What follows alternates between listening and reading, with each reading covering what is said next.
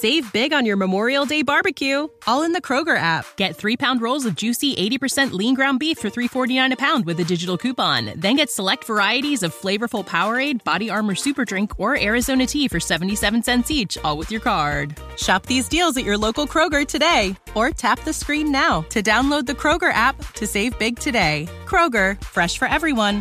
Prices and product availability subject to change. Restrictions apply. See site for details.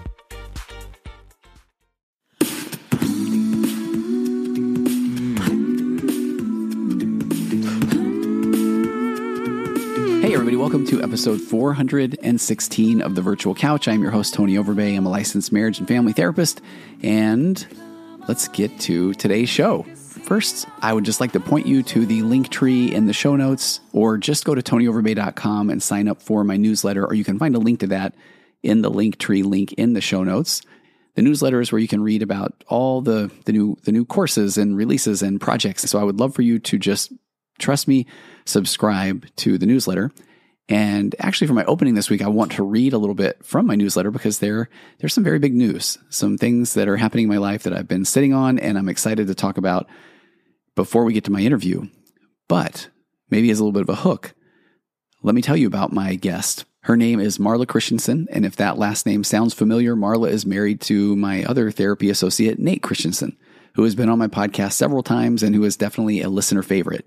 And Nate and Marla, I think simply said, are creating quite a dynamic duo. They're both therapists. They both have a lot of lived experience but really both of them found this work later in their career, which is what I did as well.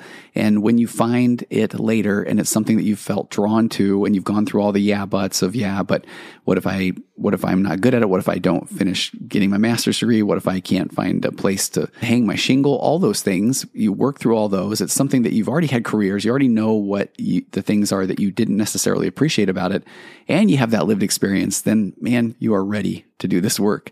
So they're really good therapists. And if you're somebody who has been struggling trying to find a therapist, and I know I don't do a good enough job promoting this, but they both are in a position at, at the time of this recording where they have a few openings. And that's not always the case with good therapists because I love that we're reducing the stigma around people that seek help for their mental health. But the only, I won't call it a negative or downside, let's say the challenge to that is that I, there is currently, I think, a little bit of a, what a drought in therapists and especially really good therapists. And so I would highly recommend these two. So reach out to me at contact at tonyoverbay.com and I can put you in touch with either one of them. And I really recommend that you subscribe to their podcast. It's called Working Change. It's on the Virtual Couch Podcast Network, and you'll just hear they interact really well together. Uh, they both they are humorous. They both are really passionate about the things that they know. They're open to the things that they don't know that they don't know. So that that is all. Those are wonderful qualities to have in therapists. So says this marriage therapist. So before I get to the interview with Marla, though. I just want to read a bit from my newsletter, and I, I think that you will see why. This is the newsletter that went out yesterday. So I just feel a little bit silly uh, quoting myself in my newsletter. I said, uh, if you've been paying attention to pretty much any of my podcasts over the last few months, you may have noticed that I have a few favorite phrases. We're all just doing our best and you don't know what you don't know. But my true favorite is that I'm just being and doing. In my true fashion, I've been doing some things in preparation for some being that I'm excited to experience. So I just wanted to catch people up on all that. So what have I been doing? I've been in the process of getting a home ready to sell in California and buying one in Arizona. Why? Because I'm just being, or soon to be, a grandpa, which is wild and bizarre. If I'm being honest, it's really wild to leave behind a home that you've been in for almost a quarter of a century and away from an area that you've been in for 30 years plus. But as I've spent some time considering it all, I really found that my biggest takeaway has been simple but really profound gratitude. And I'm really grateful for the work that I've been able to do on myself, on, on my own, to, to be truly grateful for the present moment. What is happening right now? I, I'm grateful that I can accept and appreciate that all of the experiences that have brought me to where I am right now at this moment, they are here. They have happened. There's no need to go back and ruminate or worry about them. They, they happen. But coming straight on the heels of that gratitude are also a bunch of other feelings, and some are more comfortable than others. Turns out that I am also extremely excited, nervous, I'm anxious, I'm curious, I'm intrigued, all those things. by this next adventure. And I didn't put this in the newsletter, but that's part of, of that emotional, becoming more emotionally mature is I don't have to, it doesn't have to be, it's the greatest thing ever, period. Don't ever say a thing that it's not the concept of change. And it also doesn't have to be, man, I'm sure it's going to be crummy and bad. And I can't believe I'm doing it because we're allowed to have a whole wealth of emotions, of thoughts, of feelings, because that's really what it feels like to be human. But here is a secret truth that I guess is not so secret since I talk about it often on my podcast. I really feel like life truly just is one giant exercise in differentiation, meaning simply that as the more I interact and go and do in life, then I'm going to experience things that are going to bring me emotions and feelings and thoughts.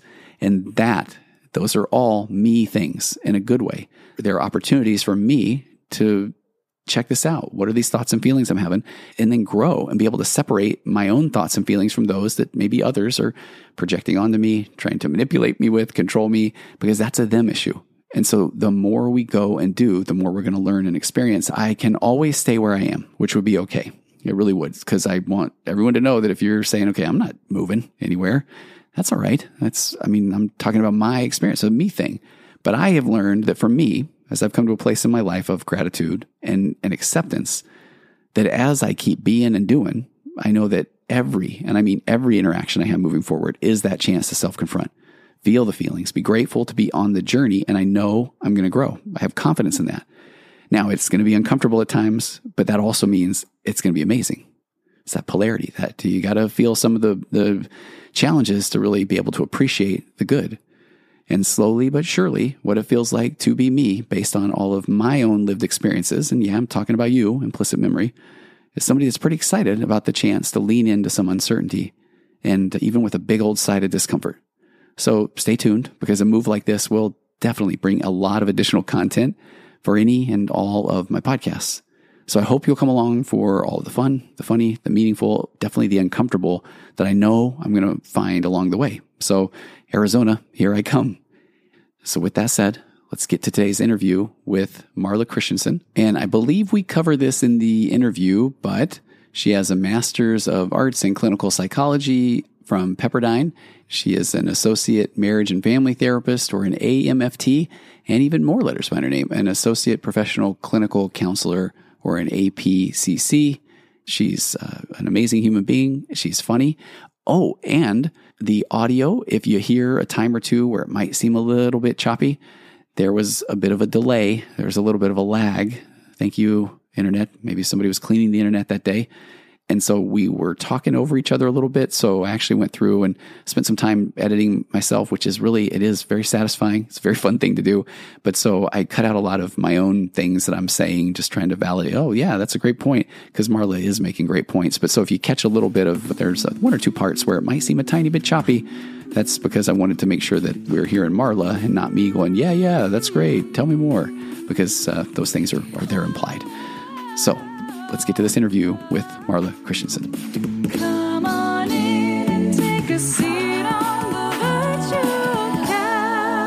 Hey, Marla. Hi. How are you? Welcome to the virtual couch. Well, thank you. This is exciting. uh, I'm giddy because Marla is a new associate that is working with me and she's ready for clients.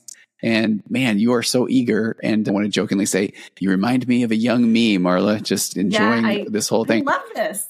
So yeah. talk about that. Who are you and what have you been doing uh, up until now? This this feels like a dating thing, but you know, I'm, I'm Marla Christensen. I just got my master's in clinical psychology from Pepperdine University. I have been registered as an associate both in marriage and family therapy as well as professional critical counselor. So mm. I'm excited. I love this job. It doesn't feel like a job. It just it okay.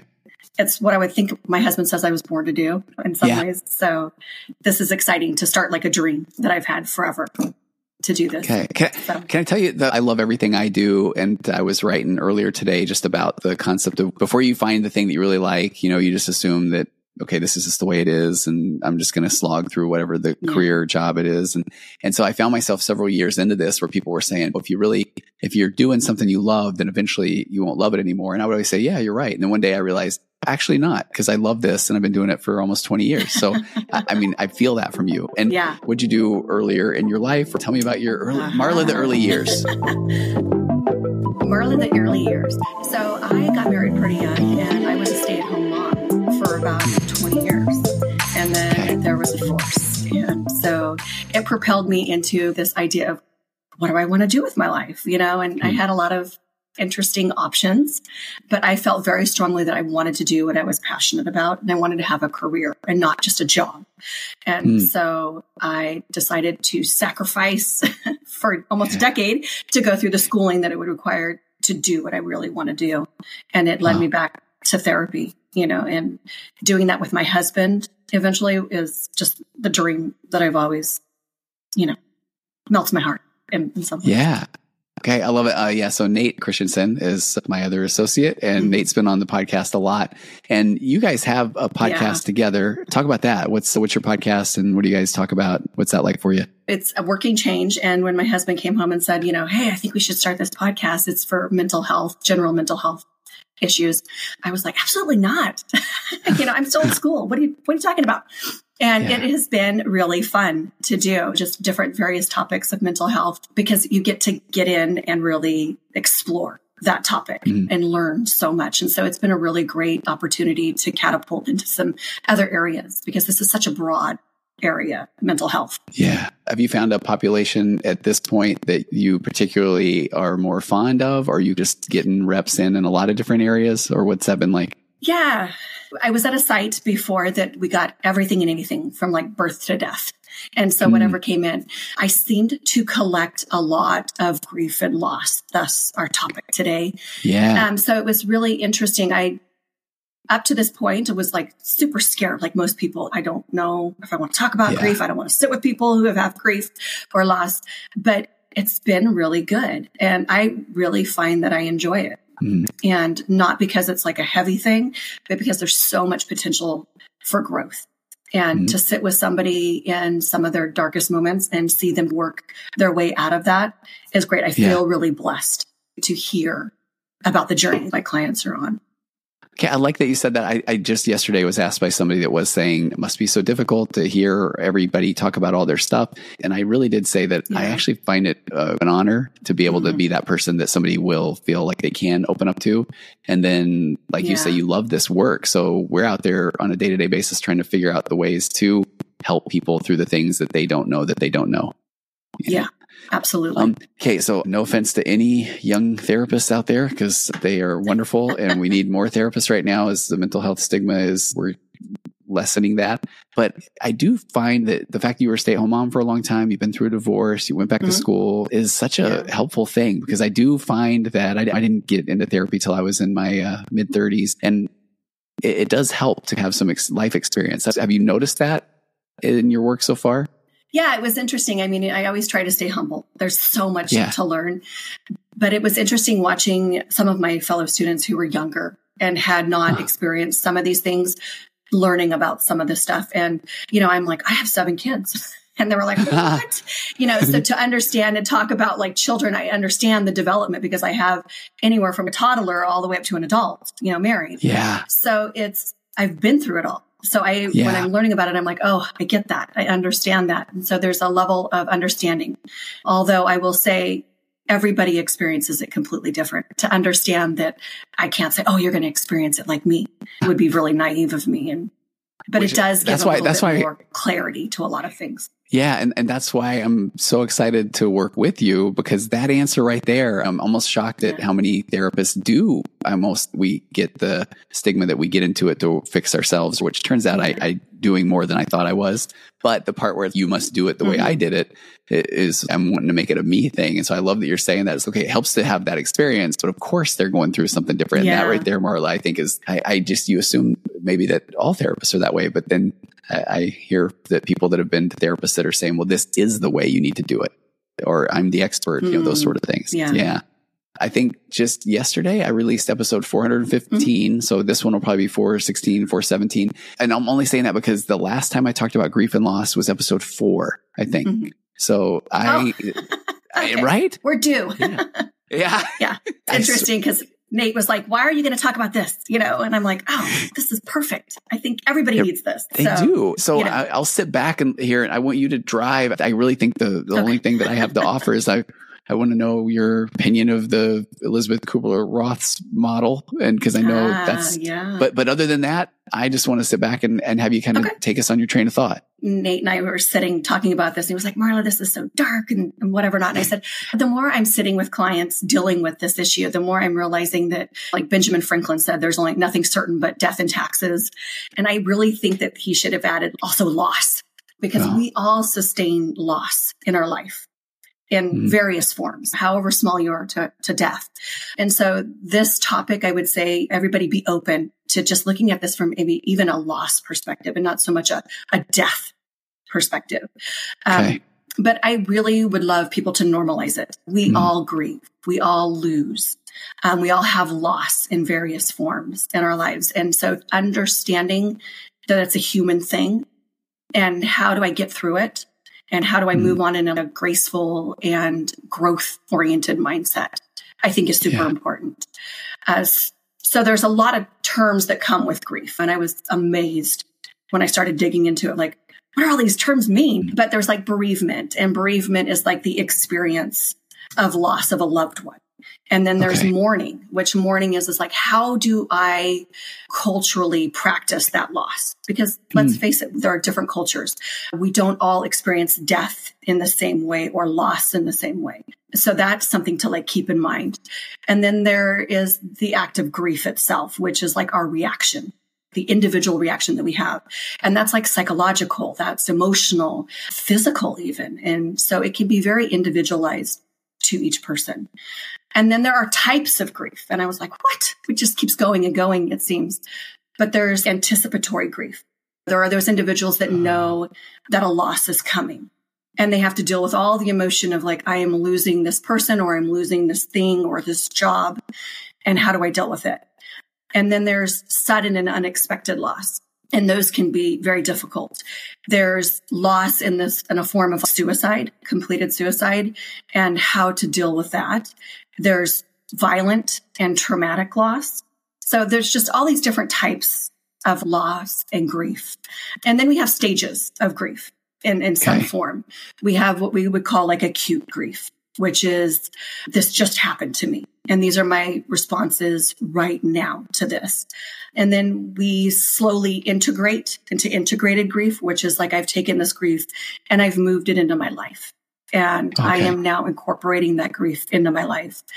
And then we have the sticky one that's a little more troublesome, which is prolonged grief, which in our field, it's anywhere past 12 months.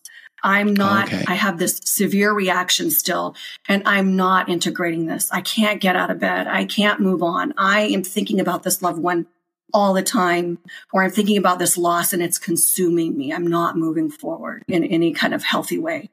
And so it's good to know where you're at in that journey too. You feel yeah. differently in each one of those parts. I really like where you're going with that because I wasn't, I know the terms. I didn't really know the necessary definitions. And I know, yeah. I think Nate's probably told you a lot. I love acceptance and commitment therapy. And that's saying mm-hmm. that you're the only version of you and you're going through life for the very first time yeah. as you. So you think and feel and behave the way you do because that's how you are. And so I'm noticing yeah. that as you say those things too, the one when you bring up if somebody is still hanging on to grief after a year because i've had some of those clients and that one is hard to not make yeah. it a me thing because i i feel like mm-hmm. they are they're still stuck i feel like they could be moving forward and i know that that's a me thing but sometimes i want to say but right. but i'm right about this one have you run yeah. into as you're working with people yeah. through grief what i don't know what does go into that and when is it of course this is the way it works versus the I, I don't know. It is so individualized. And I'll get into that a little bit later as far as like what okay. goes into it. Okay. Because there's a lot of different aspects that feed into grief and like what that looks like and loss and what it does to you. And it's more of a biological sense mm. of the components that feed into that. But I will say that later life grief and uh-huh. bereavement uh-huh. cases, like if you're older and you've lived with that partner for like 50 years, uh, when one partner dies, the other partner, there's this widow effect, they call it. So the odds are twice as high for a man to die within six months and one and a half times greater for a woman in that first six months. You just don't rebound as easily. And it all has to do with the biology of our brain. And Mary uh-huh. Frances O'Connor did, has been doing wonderful work in like the brain and what the brain does in that. And we can talk about a little bit about that uh, in a little bit if you want. Okay. Um, yeah. But with loss, we all feel this. Everybody mm loses stuff. Like I like to say, like my toddler, you know, if he can't find her shoes, the end of the world. She's yeah. lost something. We we have mm lost. My teenagers, if they lose their favorite shoes, I don't, our family loves shoes. You know, it, again, it's an issue. But yeah. loss is sustained and felt like very impactfully by all mm. people. And there's no right way to do it. There's no set pattern the more I work with this, the more I'm, as you can see, there's lots of different things as far as like you should hit all of these stages, like Kubler Ross says. Right. But some of us do and some of us don't. Yeah. And how I do it is going to be different than how Tony does it. Yeah. You so know? is, I like what you're saying. So there is not a wrong way, but yet there's a part of me that feels like the avoidant way. There must be a better way. But then mm-hmm. I know it goes into somebody's whole the way that they saw it modeled, the way they, if, if anybody's talked about grief mm-hmm. or loss, or so then I think if somebody is avoidant, doesn't want to deal with it, then I, I do like to throw out the maybe now's the time to do a little change in the family dynamic or system yeah. and allow people to start to feel. Yeah. So the really key thing is, is that loss permeates like all parts of our life. We don't think mm-hmm. about that. Like when you lose like a job, you're losing like financial security. You might be losing your community. You might be losing a social aspect. You might be losing the physicalness of somebody else being close to you. So it, with loss, like even divorce is a loss. Mm. You know, it's a loss of a relationship. It's a loss of a person in your fact. Loss can hit every part of your life. And so some losses are small and some losses are bigger there's an interesting conversation between some people who like to say that like divorce is the same as like someone dying, you know, and mm. I've sat with many people who are like, that's not the same. And yeah. it, it is not the same, but they both are losses that are sustained and they both have huge impacts on the individual. It's our sense of self. I think that it's really affecting because we all have these ways of looking at ourselves. I see my sense of agency and, and all who I am, these schemas that I've told myself, the stories I've told myself about myself. And when we lose something, it rattles us to the core of like, who am I? How do I relate with things again? You know, how do I fit into this if I don't have this? Mm-hmm. And, and so we see that with death and we see that with loss of a partner, um, a job, you know, a dream, a child, anything. Yeah, the part with the the stages, I, I mm-hmm. often look at those as yeah. a muse. I mean, it's at least something to interact with. Mm-hmm. I mean, because mm-hmm. I like when you say that there's no right way. Do you find people yeah. though coming into you and saying, "I'm not doing it the right way," or "I know I should be doing it different"? Do you run into that? I have. I have run into people yeah. who have sat in my office and said, "Okay, I'm here. What do I got to do?" to fix mm-hmm. this problem? like, what do I got to do yeah. to get through this, this grief? And I, the first thing I tell them is like, you're going to hate me. And I'm, I'm okay with that. But I'm here to tell you that this takes as long as it takes. Yes. There um, there's no right way to do it. And it's going to be all over the place. It's going to be messy. It's going to be chaotic. And it's not like going to the doctor where he says, Hey, take these five pills, one every day for five days, and you're going to be fine in five days. Mm-hmm. You may be fine in a month and it may take you years. We just okay. don't know. You know, digging in and getting through it feeling those feelings are beneficial and helpful. And it's those mm. people that can really do that and kind of let go that I see the most growth with rather than uh, the people who are like, I don't want to do this. Yeah. The feeling yeah. the feelings, I think, is an interesting one because uh, I always thought I knew what that was like until I mm-hmm. experienced the pain of a daughter of mine getting in a very serious car accident. And then all of a sudden mm-hmm. I realized, oh yeah. man, that's what that feels like. And then I felt like I needed to apologize mm-hmm. to every client for the last 15 years where, you know, oh yeah, welcome yeah. those feelings in and invite them to come with you. And then when they they just start crippling, then I realized, oh man, you, you have to just, that you just have to have them. They, and, and that, mm-hmm. that's, that was hard. Yeah, and there there are several like grief theories, and that reminds me of Dr. Lois Tonkin. She talks about how we don't get over grief, and it just doesn't go away. Like some people are like, "Oh, mm. you'll get over it. It'll it'll, okay. it'll go away in time. Time will heal it," and it we don't. Grief is always there. It stays. Mm. It doesn't diminish, but we grow. We expand. We grow around like it. Is what she believes. And so you will grow bigger. Your life will grow bigger in some ways, but that grief will always be there. That loss and yeah. that what you feel will always be there. We just expand and like love that. Still accepting the fact that I am a human. And if I have those yeah. feelings, because we were there by my daughter recently and she's pregnant and I'm going to be a grandpa and I'm super excited, mm-hmm. but then it makes me super sad of that. Oh my gosh, if something had happened. And then all of a sudden I found myself getting really yeah. sad and I had to make room for that. So I love what you're saying because I think the growth around the, it is there and nothing is wrong with me. And yeah. I, and I like what you're saying because I would love to say, even I know I'm a therapist that should not say this, but the, uh, yeah, but I can't wait till it's gone. But man, I, am now imagining yeah. I could probably conjure that up at any point and that's okay. And it's true. You know, I mean, I had a divorce that was pretty messy mm. and I still feel that loss. Yeah. My life has expanded in such great ways and I wouldn't want to go back, but I still yeah. feel that. And I think I, I will always feel that and just honoring that and saying it's okay. This is just where what brought me to who I am today and it's okay. Mm-hmm. I honor that feeling. I know that loss. It's oh, it's okay to feel that, and it's okay to celebrate where I'm at. I like that. Yeah. And you go whatever direction you want, but that widow effect is okay. I'm fascinated by that because yeah. and I want to make some joke about the guy on up because apparently he he was able to survive, right? In that movie. Yeah. Yeah. Brazilian. Oh, exactly. There you go. That was. But how does that work? I don't know anything about it, I guess. I have heard the concept, but I, is there science around it or what what is that? There, there is. So Mary Frances O'Connor is a doctor that studies with fMRIs a lot mm. with grief and loss and what the brain is actually doing. And she's got a really good book called The Grieving Brain. But she mm. talks about how we map things. We map people and places and relationships. So it, it goes into three things, time, space, and closeness time in that what times do you spend with this person how much time do you spend with this person space and what space do they take up in your life? What proximity do you have and closeness? How close am I in this relationship? And when somebody dies that's not too close to you, you're like, oh, that's really sad and that's horrible and you may feel bad. But if you're spending the bulk of your time with this person and you're really close to them, it has yeah. a deeper impact typically. So in the case of the widow effect with older people, if you've spent 50 years with somebody and they've shown up at five o'clock every day, coming home from work, your brain has mapped that at five o'clock mm. you can hear mm. those keys wow. and you're going to hear the little footsteps or whatever and they're going to come in and they're going to greet you and you're going to have that warm feeling and i feel loved so i sit with people and i tell them about the science of their brain and i've had several clients say thank you marla for telling me that like i thought i was going crazy that okay. I was the only one experiencing this. And I said, no, you're going to keep, and your brain is going to keep reminding you. It. Remember, it's a prediction engine. I, mm. I, I like to predict what's going on. So I know at five o'clock it's coming and I'm going to get mm. my little dopamine hit from my loved one coming in. And so it tells you, Hey, they're coming home when we know they're, they're gone. They're not coming home. So mm. logically, we know they're not going to do it, but our brain is reminding us they should be.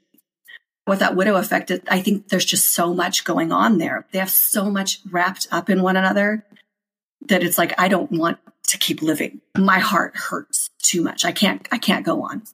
Everything mm-hmm. reminds me of you. Yeah. You know? It's wild that the brain will then just say, so I think we're going to, we're just going to shut down now. I mean, that's so, we're just that's done. so wild. Man. Yeah. There are individuals that die within hours of each other. They're perfectly healthy. So yeah. That is, one seems like really a little more like a, a Dateline NBC though, if it's ours. Was there a little something else going on there? I remember uh, when I had Aspen Drake and she came on and talked about this and, and uh, her mom, who was a wonderful person, had passed away and, and they had started a grief and loss podcast briefly just to talk about it. And it was, it was beautiful. But I remember what I learned from her was that Elizabeth Kubler Ross's stages weren't evidence based, that apparently it was just a, a, project she had worked on. Yeah. But man, I would have yeah. thought otherwise because so many people know, you know, the DABDA, denial, anger, bargaining what uh, depression and acceptance yep. and then and just and i've watched people try to make sense of it and i think at first i had this mm-hmm. it, it, must be evidence based then i felt like it was my job to point out that it wasn't but that was when i was a, a real annoying make it about me therapist and now you know i feel like okay if it's uh, if it is the framework which we operate from just to give words and meaning to where you're at i really like that so what do you think about that model are there other i don't even know are there other models i mean that's the one i hear often but what do you what do you think yeah, there is that model. And she started it a long time ago. And actually, David Kessler, who's like another player on the grief field, has done a lot of work. He's added a sixth stage to the Kubler Ross. Mm. And that sixth, sixth stage, I really enjoy. I, I really like this one. And I think it's where we should all be aiming to go, which is reconstruction. And I'm going to put air quotes around this moving on because okay. oh, I think there should okay. be a better word than moving on because it's a growth. I think the reconstruction of your life. Mm-hmm. I've sat with some individuals for months doing the grief work, you know, seeing them and watching them grow. But there is this point, this like magic point where I think an individual is like, okay, I've done enough of this. Like yeah. my life is not going anywhere and I, I need to kind of grow and expand. And they come in and they're like, I'm just done. Like, I don't want to talk about this anymore. And, and I'm like, yeah. And it, it's this point of, I need to build my life. What does my life look like now that I've got this hole? and, and yeah. how do I grow around it? And how do I ce- celebrate the, the growth, honor the loss, and still be healthy in some mm. ways? And so I like that stage.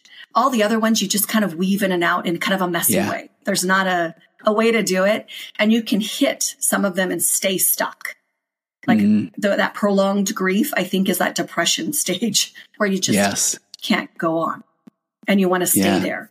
Some people stay in the anger stage or the denial stage. Yeah. I'm just, I'm not going to accept this. Whatever the loss is, I don't want to do that. And I see that a lot with like divorce, even. Mm. Like, yeah. I'm not accepting this divorce. Like, I'm just going to keep working. I did that myself personally, you? you? know, and I okay. drug it out forever thinking I'm not going to accept this, you know, and I was angry and I'm going to bargain my way through it. Yeah. Yeah. It just doesn't work that way. And so, so honoring that you're going to hit all of that is, is good. And you may not yeah. hit any of it. You may hit just one of them and be yeah. done. Rumor had it that that sixth one he first had it was called Get Over It. So I, mean, I guess moving on was better. I'm kidding. I made that up. so. Yeah, that's way better than Get Over It. I, I, like that. So I'm oh. saying reconstruction. I think the reconstruction is probably the best out of all three. I was thinking about, I like when yeah. you're saying that reconstruction or, or, when somebody is moving on. Sometimes I mm-hmm. feel like the unspoken benefit or maybe it's probably spoken of going to a therapist is when we're going around to everybody else and we're and expressing I'm sad, this is hard it makes other people uncomfortable. So what do they do to get rid of their discomfort? They give you the, hey, but you know, time will heal, or at least you still have your kids, mm. or all the things that they say from a very well-meaning place to get rid of their discomfort. But then all it does is make you feel un, unheard, unseen. And I think so much of it is when people come to therapy and they express things and they have somebody that isn't telling them what to do or how to feel, that it really is part of that. Yeah. I think that unpacking and unburdening process, I think that is when people eventually feel like, okay, I, I feel plenty heard. I feel plenty seen. When at some point it's like, mm-hmm. I think I'm ready. So I love that. I, I did not know that sixth stage. And I think that that is a benefit of just going to talk therapy and, and having a safe space where people aren't telling you what to do and how you're supposed to think and feel. Yeah. And it's, it's interesting. I've had a number of clients come in and they're like, these are the things not to say. You know, they just yeah. rattle off the list of everything that their like loved ones and their friends and their family have told them, you know, and one of them is get over it. Yeah. You know, or something better is coming, you know, and, yeah. or they're in a better place. They don't want to mm. hear those things, you know, no. and a lot of that, I think it goes back to what I talked about in the beginning, which your sense of self is completely shattered mm. in, in ways. And you're trying to figure out who you are again. But the people that are around you that love you are also trying to figure out who you are because you're changed. Yeah. You're forever changed in, in, some way. And so they're trying, we're, you're both trying to navigate this relationship again with one another and you're mm-hmm. tiptoeing around each other and you want it because of your own discomfort. You want your friend to just go back to being normal. Yes. You don't, and you yeah. don't know what to do. So we can put our foot in our mouth a lot and we can step into it a lot by just wanting our own discomfort rather than just sitting mm-hmm. with our friend and being like, go ahead, tell me about it. Mm-hmm. Yeah. Show up. I'll listen to that loss. Okay. So I do remember I was, I think I was brand new. Actually, I'll tell you two quick stories, Marla, and then I want to just hand it back over to you because these are my ADHD brain wants to get rid of these really bad, yeah. or else then I won't be paying Go attention. For uh, okay, but one, one of them is the, I like what you were saying about uh, just being able to, to sit with it, tell me more. And I think I was maybe still in grad mm-hmm. school, and one of my neighbors' uh, wife his, had passed away, and we all loved her, and everybody was just doing the part where we were saying we're so sorry and let us know if there's anything we can do. And I just had somebody had spoken in a class about they want to be able to express themselves. People do. And so I just said, Hey, what's this like for you? He just opened up. And I remember I felt like, Oh, well, it's because I'm in grad school and I'm a therapist now. I can say these things. But then I just felt like, Oh no, that's something that anybody can do if they're willing to be uncomfortable, but that's okay. Okay. And yeah. then the last story, yeah. or then I want to hear, okay, the culture stuff. I have to tell you too, when you're talking about there's no wrong way to do this, what was wild is one of the very first people I ever worked with when I was in my internship is what they used to call it. So as an associate, And uh, somebody came in and their spouse had, had recently passed. And I thought, okay, this will be good because they're going to come in and I can say, man, that must be hard. I was ready for it. But they came in and this, yeah. it was like as soon as the door was closed and I was like, oh man, that must be really hard. And they said, no, they were a really mean person. And so I almost feel guilty because I have almost wished this because, and now I feel bad because everybody's saying this must be hard and it isn't. And I just remember thinking, wow, that's a, yeah. a fascinating way to start as a therapist of it really can look any way for any person. Yeah, definitely. Yeah, that I think one thing that I've learned from that is is let the client just tell what they need to do. There's nothing yeah. that I'm going to say that's going to make this better, but you know, culturally we all experience it very differently. And mm. they will be good at telling you how they're experiencing. Mm, yeah. You know, and then just helping them understand that that's okay. I mean, I've sat with people who have watched a loved one die and taking care of somebody who is dying is really hard. It's difficult. You know, it's taxing. It's a lot of work. And, you know, they fall on a spectrum of I enjoy that too. Like it's, I don't want to do it. So when mm. somebody does die, there is that component of like, I am released from that. Yeah. And so you do have lots of feelings about it as far as, am I a bad person? Because I'm, I'm happy that they're gone and I don't have to do this. mm Or, yeah. gosh, I don't know what to do because my whole life was taking care of this person while they, and so there's a ton of emotion to unpack with like anticipatory grief, I think. Mm. And then grief itself, or even just the anticipating the loss of something like a, a divorce or a relationship or a job. Um, yeah. So it's, it's, it is really interesting. But culturally, I think to remember that like we all are going to experience it different. You know, religion plays a huge role in it also, oh. or spirituality. We don't experience loss the same depending on those kinds of, of backgrounds that we have. Mm-hmm. You know what, Marla, what's that? I like that you brought up the religion because a religious person, a spiritual person, I might even edit this out depending on the tone of this because I love what the interview so far. But there are times where I've almost found that that it can be so comforting and it can really help with the process. But then as a person now that I don't know, 15, 1600 couples later, sometimes where then people almost to say, well, I, I, don't need to worry about working on my relationship or I don't need to worry about because it'll be better in the next life. And uh, so I do find that that is a really interesting thing and where people then sometimes will, and really is probably doesn't have a place in this interview, but I think I'll probably keep it just for fun as I'm saying that out loud because because it's like I it, maybe it is that that part where I love when it can provide comfort and it can really help people mm-hmm. with a difficult thing. But then it is interesting where that same thing yeah. can be used as a well, you know, this what am I supposed to do? So that literally has nothing to do with your interview. Yeah. Marla, back to you. You know? No, it does because like, you know, I have okay. studied like a, a, fair bit of like grief and loss because I had so many clients. I really mm. kind of dug into it. And it was interesting that religion and spirituality did play a huge role in rebounding from grief okay. and loss. Those who are religious do better mm. with it. They seem to rebound quicker from it. Mm-hmm. And if you think about it, you know, you've got a community to rally around you. We do better when we are social. We're social creatures. Yeah. When we feel supported, when we feel wanted and, and, and those things. So religion does and spirituality does bring a commu- sense of community and help to something. Mm-hmm. Some of the people that I've seen struggle the most are the, those who are alone. Mm, yeah. Because it can okay. be even more deafening when you've lost something significant and you're alone on top of that. Yeah. Also, the concept of funeral potatoes. I'd never had those until I had gone to like a, my first, uh, like after a funeral potluck. They were, they're amazing. Yeah. yeah they're amazing. Something so bad and, and made amazing all wrapped in one. Isn't that life though, sure. Marla? Right? Yeah. Okay. Hey, do you have yeah, any other exactly. thoughts that we haven't gotten to today before we wrap things up? I would just say, just be compassionate to yourself. It's, it's a journey. Loss and grief and grieving that loss is it's really difficult stuff. But be able to sit with the emotions, welcome them in. Hi, I'm angry. It's okay. you know, and then I, I, like act two. So go get busy doing something that will like honor mm-hmm. that and move me in a good way. The more yeah. we sit in that, the more our brain is great at just telling us all kinds of stories and, and negative things. So just be compassionate. We are all dealing with that. And if you have a loved one that is, is grieving or has some serious loss, show up, listen, don't mm-hmm. try to fix it and just be patient. They'll, they'll work it out. But I loved what you said about, you know, just saying, how are you experiencing this? What is mm-hmm. it like for you? You know, yeah. not assuming and putting your own judgments on them. I think is super helpful too.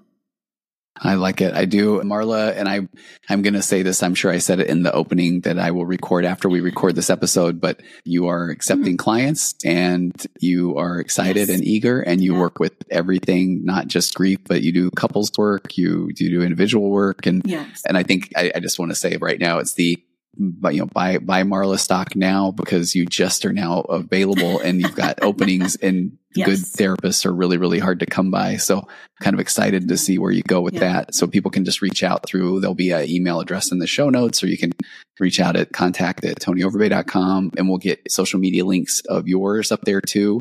And then I don't know whether you know it or not. This is your first of very many episodes coming on the virtual couch, just like I get your husband on board and waking up the narcissism. And I can't wait for all of it. Yeah. This is going to be exciting. Yeah. Yeah. I'm excited. Thank okay. Well, you. hey, Thank thanks you. for coming on, Marla. All right. Welcome. I will Thank literally you see you when I open the door and walk out into the hallway. So okay. that'll be fun. Compressed emotions flying past, our heads and out the other end. The pressures of the daily grind,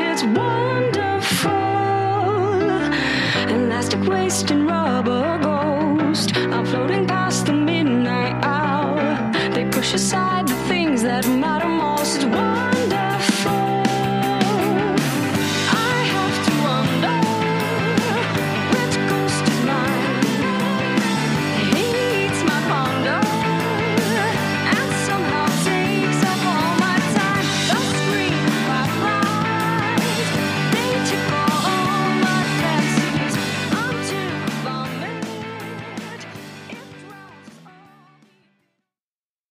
It's lunchtime at Tim Hortons, and we're serving up a special deal just for you. Our new $5.99 lunch deal includes your choice of any lunch sandwich and a side of crunchy kettle chips. Because what's lunch without a little crunch? And the sandwich choice is all yours, like a ham and Swiss, Chipotle chicken wrap, BLT, and more, made to order just the way you like it. Tim Hortons new lunch deal. Simple, delicious, and just $5.99. Now that's a good deal. Only at your neighborhood Tim's. U.S. only. Price and participation vary. Terms apply.